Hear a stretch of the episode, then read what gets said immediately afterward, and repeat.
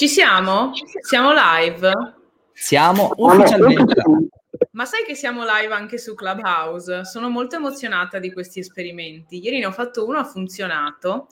E praticamente si sente solo l'audio, no, non vedono noi ovviamente, però possono fare le domande in, in live come la radio. Cioè loro alzano la mano dopo che hanno sentito gli argomenti e fanno le domande. Quindi, cari clubhouseari che siete nella ci stanno ascoltando quanti? Siete in quattro in questo momento. Giovanni, Simona, Davide, Gidio.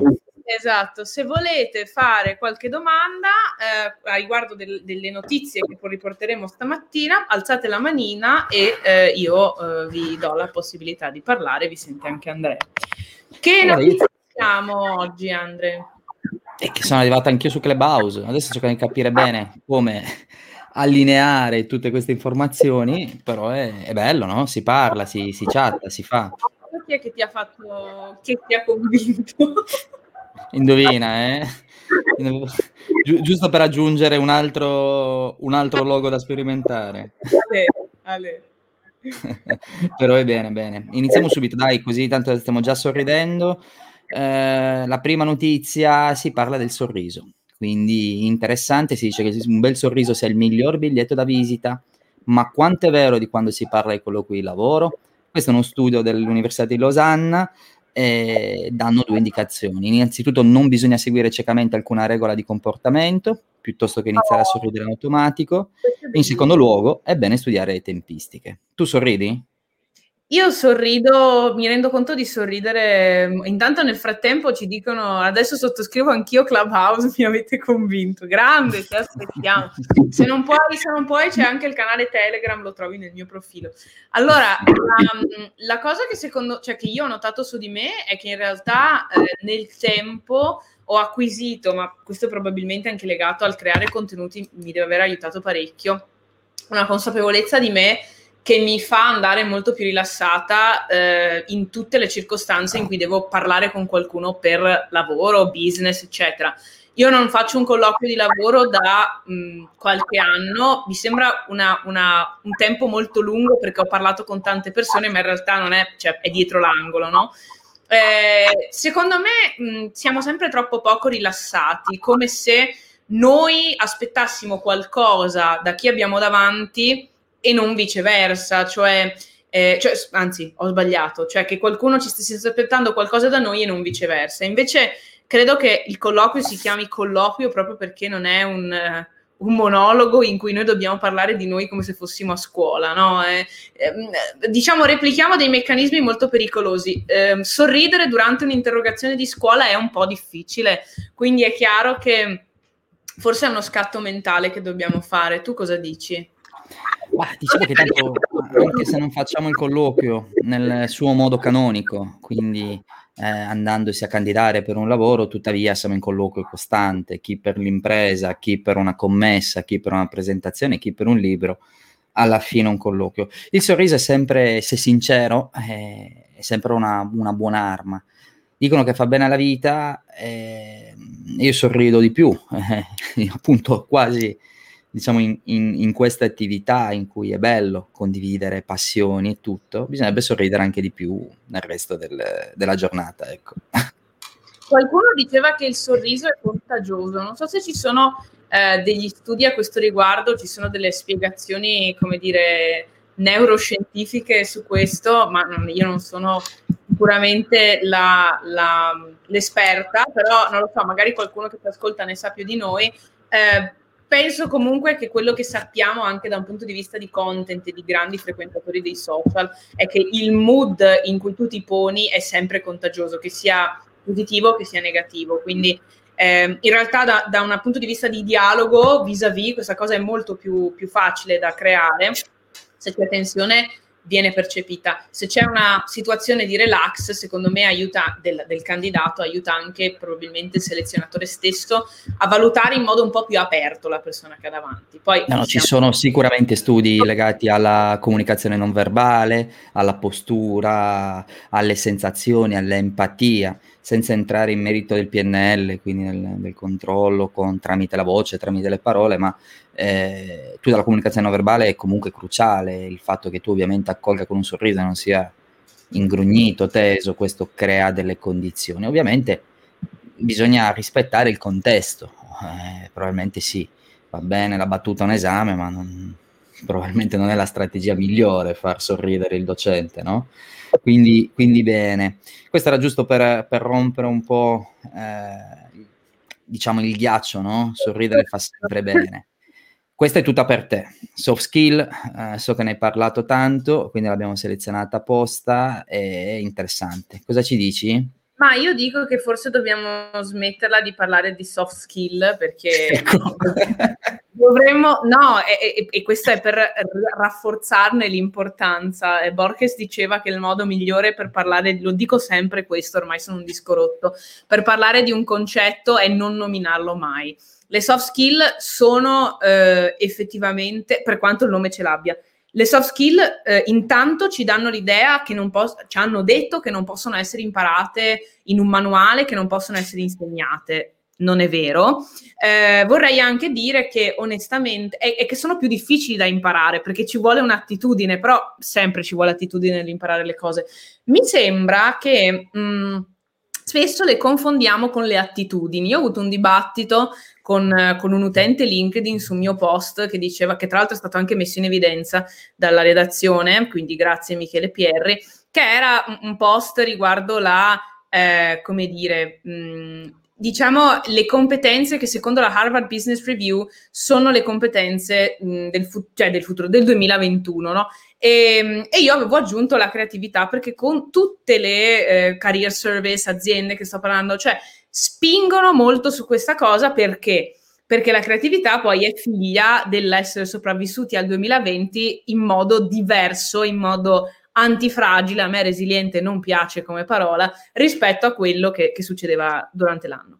Io... Sai che ho trovato un comune che ha vietato la parola resiliente? No, vabbè, ma questa è la notizia di oggi allora. Cioè, è Era bellissimo. la notizia di oggi. No, Aspetta, io caspita, penso, l'ho salvato penso, apposta perché te lo dovevamo mandare. No, io penso che per esempio la creatività sia un'attitudine, cioè non è una soft skill. È bugliano, adesso lo cerchiamo. No, ma bugliano, ma bugliano è un fake, è un Twitter fake. Dici? Sì, sì, è un Twitter ah. fake bellissimo. Fatto Però, benissimo è bellissimo, è come l'aeroporto di Aci Catena, un altro account su Twitter che dovete seguire.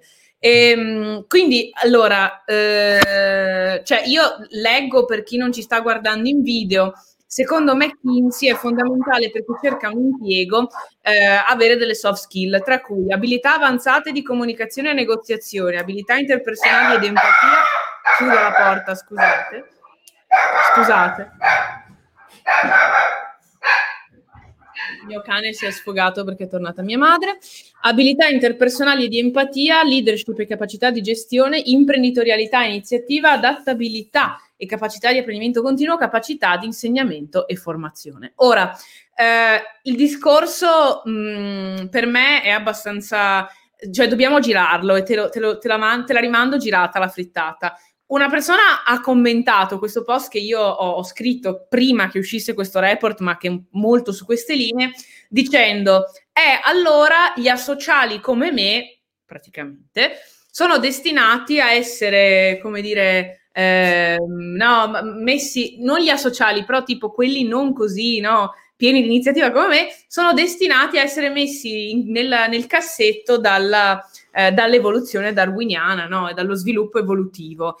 Eh, la, ovviamente del mondo del lavoro parliamo, eh, non, non, sto bestemmiando. Um, io non ho avuto il coraggio di rispondere, secondo me sì, perché il mondo cambia e con esso cambiamo anche noi, però la lascio a te questa risposta. Ma è una bellissima risposta. Innanzitutto, detto, sicuramente sta cambiando, eh, sicuramente eh, come in tanti settori vengono richieste competenze che vanno oltre a quelle hard, le quali ormai secondo me devono essere al pari scontate, no? Eh, è chiaro oggi il percorso formativo, al quale però, essendo poi così chiaro, vengono sempre richieste più, eh, più competenze è difficile poi chiedere capacità di leadership eh, a un giovane, però sicuramente questa deve essere poi premiata nell'arco del, del suo percorso. Quindi credo che tutto questo vada bene, eh, ma a me interessava più Bugliano, che è un comune completamente fake, è un meme. E questo è bellissimo. C'è qualcuno ha inventato un comune interamente falso e, e parlano di ciò. Su Twitter, su Twitter, su Twitter um, ce ne sono molti, cioè alcuni account molto interessanti da questo punto di vista e Bugliano fantastico. Ah, per soft skill e hard skill è molto interessante i due modelli, quello americano e quello europeo, americano comunque dell'Europa in generale, ehm, al di fuori dell'Europa vengono tenute in considerazione sin dalla giovane età tutte le skills ehm, applicate durante l'età giovanile, quindi per loro è normale, al di là del tuo status sociale, fare il doppio lavoro, lavorare durante l'università e acquisire skill. Alzate la manina, eh, o considerazioni. Scusami. Quindi, figurati, questo credo che sarà la chiave del futuro. Eh, in un momento per giunta così congiunturale, ancora di più eh, saranno richieste le ah, però Andrea devi fare moderatrice su Clubhouse, sai? Cosa? No, non posso vedere le manine alzate. Cosa devo fare? Devi farmi moderatrice su Clubhouse, devi premere sulla mia iconcina ah. e premere il, il, make moderator. Sotto. Pure, quindi sono io che decido il tuo futuro. Sì, ecco, adesso vedo le manine se le volete alzare. Ecco. Ok, va bene, hai visto? Eh, Vabbè, bisogna capire anche questa roba qua. Eh, certo. Andiamo adesso alla terza, che, che anche questa ovviamente... C'è una domanda, una considerazione di Giovanni. Ciao Giovanni. Ciao, buongiorno. No, c'è una domanda proprio concretissima. Vai. Il fatto che io stia ascoltando, mi stia ascoltando su uh, Clubhouse, ma mi guardo un video su LinkedIn, è una soft skill. Beh, è una, è, è una, hard skill, è una hard skill del tuo, de, dei tuoi device anche, perché che non ci sia un lag tra il video e quello che c'è su Clubhouse, fantastico. Anzi, mi hai, mi hai dato un ottimo, un ottimo spunto. Eh, questo è un meta level. È un meta level eh, fantastico. Bellissimo. Sì. bellissimo Sei già a un altro livello tu. Basta, mi taccio. Grande. Sì, anche perché l'altro giorno c'era Andrea Dusi collegato, è solo che stava mettendo la pasta e la, stava parlando con la moglie, quindi non so perché, come mi sono collegato su Clubhouse, mi collego e c'era Andrea e Andrea, e questo stava mettendo la pasta con la moglie, parlavano i fatti loro, io per educazione ho chiuso perché ero appena acceso ho detto questo mica... Eh, però, però, lui per, per, dovrebbe averti accettato la stanza, quindi è colpa sua in realtà. Cioè, tu non entri mai se un'altra persona non vuole. Eh. Appena quindi... installato. Quindi è arrivato il messaggio, io ho fatto la richiesta, Marta ti ha autorizzato, Dio ho sceso in persona, mi ha autorizzato ad entrare, io ho detto grazie Gesù Marta, e, al che entro e mi trovo Dusi che fa la pasta. Io ho avuto anche vergogna, poi ho detto ma questi mi stanno ascoltando, non sei scemo. Chiusi ho tutto bruciato il telefono e via. Andrea Dusi se ci sta guardando mm, o ascoltando. Massimo dice l'iscrizione non è immediata, mi faranno sapere. Eh sì, è solo su invito, però ti consiglio di venire sul nostro gruppo di Telegram perché lì ogni tanto eh, ci scambiamo qualche invito per chi ce l'ha. Eh, il, il, canale Telegram lo trovi sul mio profilo LinkedIn, quindi vai a guardare. No, Massimo, mandami un messaggio. Ah, sì, beh, eh, dovrei poterti invitare. Tu sei sul gruppo, Andrea, adesso ti metto. Eh, no, mi ci manca solo quello, c'ho il mio. Io ho anche il bot su, su Telegram, eh. Ah, bellissimo, bellissimo, davvero. Ce l'ho da tantissimo tempo, ce l'ho, ce l'ho per il libro chatbot, quindi dove interagisci con le pagine, puoi accedere ai video e poi ti dà le cose. Adesso te lo invito nel tuo gruppo, così mette zizzania. Ah, guarda cosa scrive Marta, Andrea.